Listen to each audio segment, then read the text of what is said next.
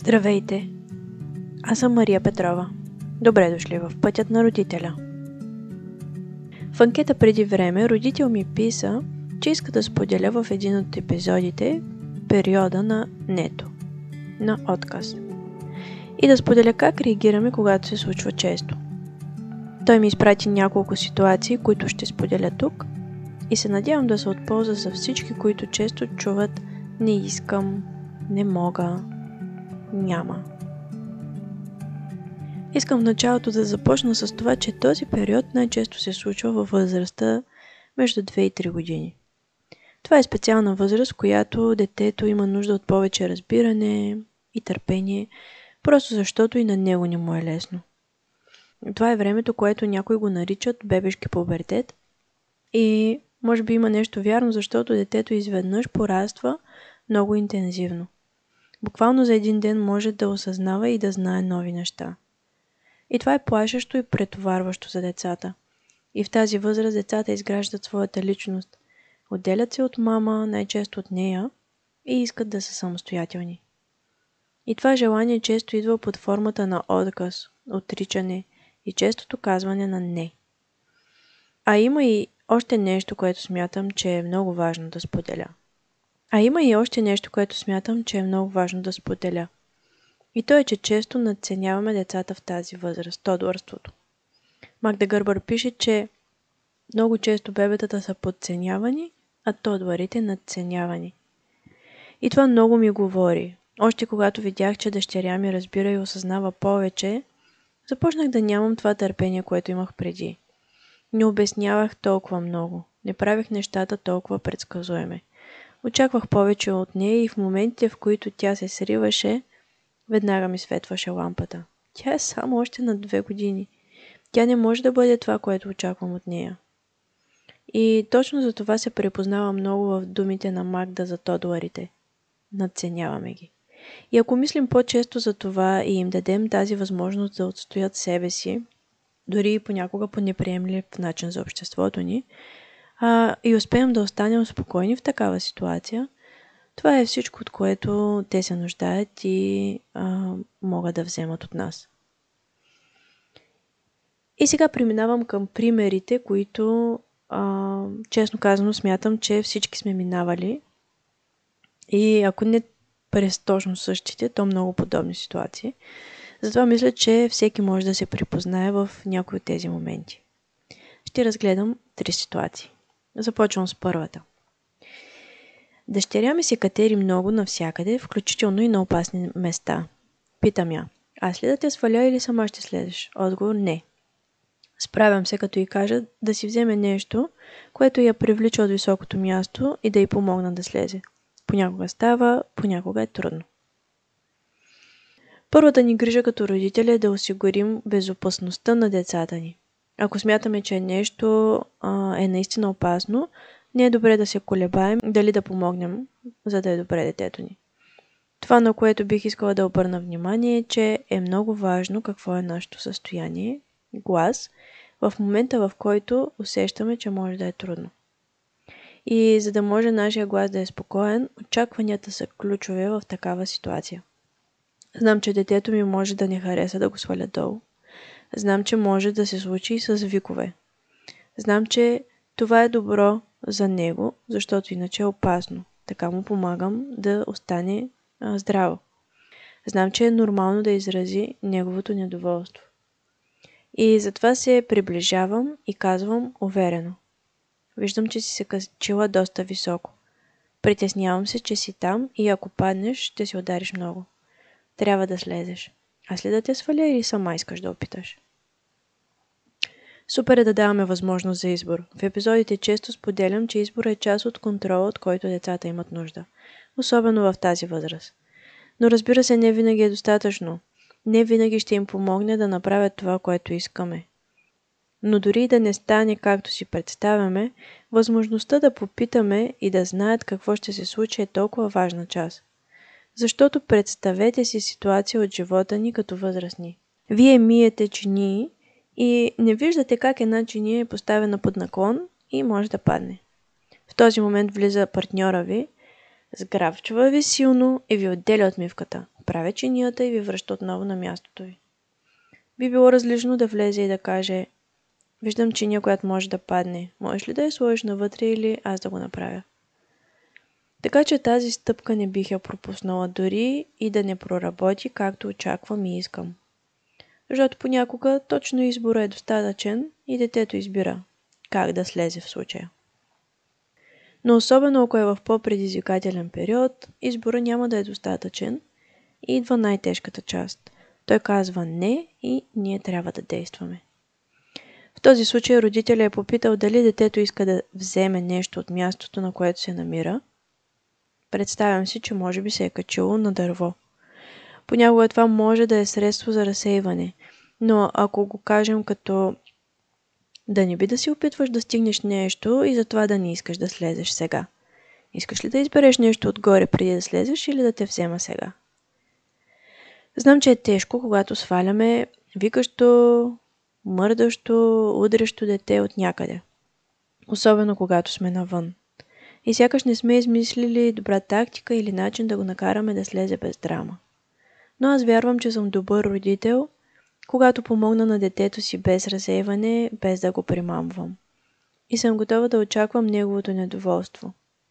Но както казах тук, ключа е нашето спокойствие, нашата нагласа. Защото докато детето вика и плаче, ако това се е случило, тогава само думи като О, колко много искаше да стоиш още горе. Съжалявам, аз те взех. А ти така искаше да си там. Толкова е неприятно да правиш нещо, да се наложи да спреш. И особено някой друг да те спре. И да сме спокойни. И да няма капка раздразнение и яд, че детето ни отново не иска, отново трябва да обясняваме, отново се налага да се намесим. Тогава най-вероятно, ако сме с такава нагласа, няма да продължи дълго неговото недоволство. Защото то ще се почувства разбрано и ще знае, че не сме ядосани от това, което прави. Давам си сметка, че това е трудно. Аз лично усещам толкова раздразнение напоследък и знам колко е трудно. Но колкото пъти съм била този спокоен отдих за дъщеря ми, толкова пъти съм видяла чудото, което моето състояние дава в такъв момент. Продължавам към втора ситуация. Майката ми пише Приготвяме се за навън. Духа вятър не е за тениска. Предлагам избор за горна дреха, тази или тази. Отговор не, няма да обличам горна дреха. В повечето пъти помага да излезе по тениска, аз да й нося яке и като излезем си го поисква. Ама зимата не е вариант това. Отново предлагане на избор. Чудесно. Чудесно е да го правим, както споделих в предния пример. Напоследък обличането и на дъщеря ми е доста трудно, не знам дали е есента, която напомня за всички катове, които се налага да слага. Разбира се, когато има възможност да се постъпи така, окей, може да излезеш по тениска, ако ти е студено, ще сложим яке. Е, супер. Прекрасно е да дадем възможност детето само да усети нуждата си от връх на дреха. Но както и майката споделя зимата, това не е вариант. Вероятно, детето ще е съгласно за дълги ръкави, когато стане много студено, защото времето ще си го изисква. А, мисля така, защото ние живеем на морето и ходим до плажа и зимата и лятото. И, и съм забелязала, че дъщеря ми никога не отива до водата, когато е зима. Играе само на пясъка. Никога не се налага да й каже, не е студено и няма да влизаш във водата. Но когато се стопли, веднага си събува обувките и отива до морето още като беше дори на годинка. Децата много добре усещат климатичните състояния на времето. И те много добре знаят важността от това да се пазят. Но да речем, че това се случва и зимата. Просто защото това е периода, в който детето държи да стане по неговия начин, просто защото иска да покаже, че то може да избира и че то може да казва не което е много здравословно за развитието му. Тогава отново влизат очакванията. Ако не иска да се облече, а се налага, тогава ще трябва аз да го облека или да му кажа, че няма как да излезем така, ако това е възможно, да изберем да не излизаме и дори да е ядосано от това решение, аз да съм готова да чуя неговите чувства и да ги подкрепя. И отново казвам, че това не е лесно изобщо. Въпреки, че съм убедена в този начин, ох, никога не е лесно. Често се усещам изнервена от постоянното повтаряне, постоянното спорене. Но колкото повече си припомням, това е нормално. Тя не може. Има нужда от помощ. Окей да не е съгласна с моето решение, дори да е супер нелогично. И просто продължавам. Аз бих казала нещо от типа на Разбирам, че не искаш да обличаш дълъг ръкав. Сигурно е по-лесно и приятно да имаш по-малко дрехи на тялото си, така ли е? С това ще се опитам да разбера какво е това, което ни харесва в обличането на, на много дрехи. Понякога няма причина. Просто няма причина. Но ако е това, което сме казали, обикновено децата казват, да, не обичам дълъг ръкав. О, да, наистина е по-трудно да се облича. Но за съжаление навън е студено и е важно да се облечем добре, за да можем да стоим по-дълго време. Искаш ли да излезеш, а, искаш ли да избереш тениска с къс ръка, в която да вземем и ако случайно стане много топло, ще можеш да я облечеш. Ако не иска и има нужда да изкара емоция, тогава ще държа тази граница. Не можем да излизаме по къс ръкав, сега е студено. И ще оставя детето да излее каквото има. Когато е готово, най-вероятно ще можем да излезем с условията, които сме поставили. Понякога може да останем и вкъщи, ако това е възможно. И последен пример, който е един от любимите ми, от не толкова далечното минало. Ето какво ми е написала а, майката. Обикновенно домакинствам винаги с дъщеря ми. Тя иска да се включва във всичко. Веднъж баща й пуска пералня, тя се е заиграла. Очевидно няма интерес да слагат дрехите заедно в машината. Баща й натиска от копчето. От сигнала на пуснатата пералня тя пристига и изпада в криза. Не, аз искам да я пусна. Сълзи и така нататък. Успокои се с прегръдки и обяснения. Класически тантрум често се случва нелогично за нас възрастните. Нали си е играла? Нали не е искала да участва, а сега изведнъж вече иска. Е, вече е свършено, няма как.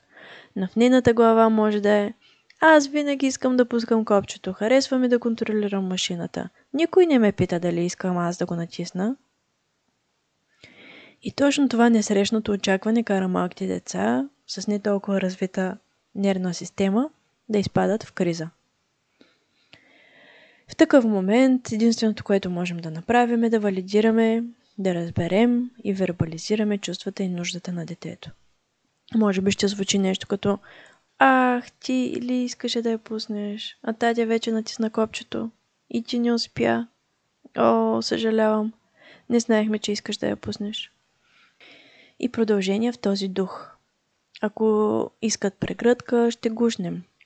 Ако искат да поговорим, ще говорим. Ако искат просто присъствие и те да плачат или лазят по земята, това е което ще дадем. Често бързаме да успокоим, а не винаги това е наистина успокояващо и нужно в момента. Така че бих гледала какво е това, което иска и показва детето, за да мога да му го дам. И понеже този пример е свързан с домакинството, много бих искала да отбележа нещо, което смятам за важно и може да ни помогне като родители. Понякога ние сме хората, които даваме тези очаквания на децата. Понякога в домакинството може да е доста трудно с дете. Знам, че често се говори колко е хубаво детето да участва във всичко, което правим вкъщи, но пък не винаги е приятно за нас. А понякога това предизвиква повече стрес и напрежение. Или пък го правим, защото искаме да сготвим и почистим, а детето не иска да играе. Но кухнята, специално, е едно от най-опасните места за малки деца. Знам, че много родители смятат, че децата им знаят кое е нож, кое е остро и не будат такива предмети. И не мисля, че е лошо да дадем възможност на детето да се включи в приготвяне на храна, пране, сушене, скъване. Но за мен е много важно а, да знам, че е приятно и безопасно и за двете страни, родител и дете. Защото ако оставяме детето да сгъва дрехите, защото така трябва и така ще го научим да помага, но се изнервяме, че не успяваме нищо да приберем, защото всъщност повече разхвърля, отколкото да сгъва, тогава не е приятно. И едва ли ще е добре за детето и едва ли ще му дадем тази идея, че е много хубаво да, да си част от, от задачите в домакинството. И в случая с копчето на пералнята, това е уред за родители и ако ние даваме това послание, че детето може да го ползва, тогава може да е по-трудно да въведем граница за това как да се случват нещата. Както неведнъж съм цитирала Магда Гърбър, мисля, че дори в предния епизод беше изграден на точно този цитат, това, което децата получават, започват да очакват и в един момент да се нуждаят от него. Разбира се, ако сте намерили баланса между това да помага в домакинството и да си с детето си, и да ти е приятно и, безоп... и да е безопасно, прекрасно. Но ако това причинява допълнителен стрес и трудности, не мисля, че трябва да се притесняваме, че, че няма да възпитаме деца, които помагат. Те виждат какво правим ние, моделираме това, което се случва. Често и те самите искат да участват и да опитат, и ако това е окей okay за нас, можем да им дадем и заедно да го направим, или да измислим ясни правила кога и как можем да го правим. И накрая, ако обобщя, не периода е свързан с много търпение, спокойствие и разбиране на наша страна. И много избухване, заявяване на личността от страна на детето, което е нормално и дори здравословно. И ако възприемаме по този начин повечето ситуации – можем само да вземем ползите и радостта от порастването на детето ни. И дори да е много трудно и неприятно, дори да не успяваме винаги да реагираме така, това също е окей. Okay. И ние сме хора и понякога не сме адекватни на всичко, което се случва. А още повече, че това ще мине. И няма да продължи цял живот но да можем в тези моменти да виждаме и красотата и положителната страна на това, че детето ни порасва, може да ни помогне да имаме повече наслада в живота ни като родители. Ако този епизод ви е харесал и искате още теми за родителството, може да се абонирате за канала ми, така ще имате лесен достъп до всички епизоди и няма да пропускате новите – вече има записани за подкупите и наказанията, увереността ни като родители, тантрум и други. Във всеки един епизод споделям моя път като родител и перспективата, която ми помага да остана спокойна в трудни ситуации. Перспективата, която ми помага да погледна поведението на детето си като нещо повече от това, което виждам на повърхността. Ако искате още информация по тези теми, може да последвате и страницата във Facebook Пътят на родителя – и профила в Instagram The Parent Path. Може да ме подкрепите, като споделяте с други родители или да напишете ревю в платформата, която използвате. Благодаря ви за доверието и въпросите, които ми изпращате. До скоро!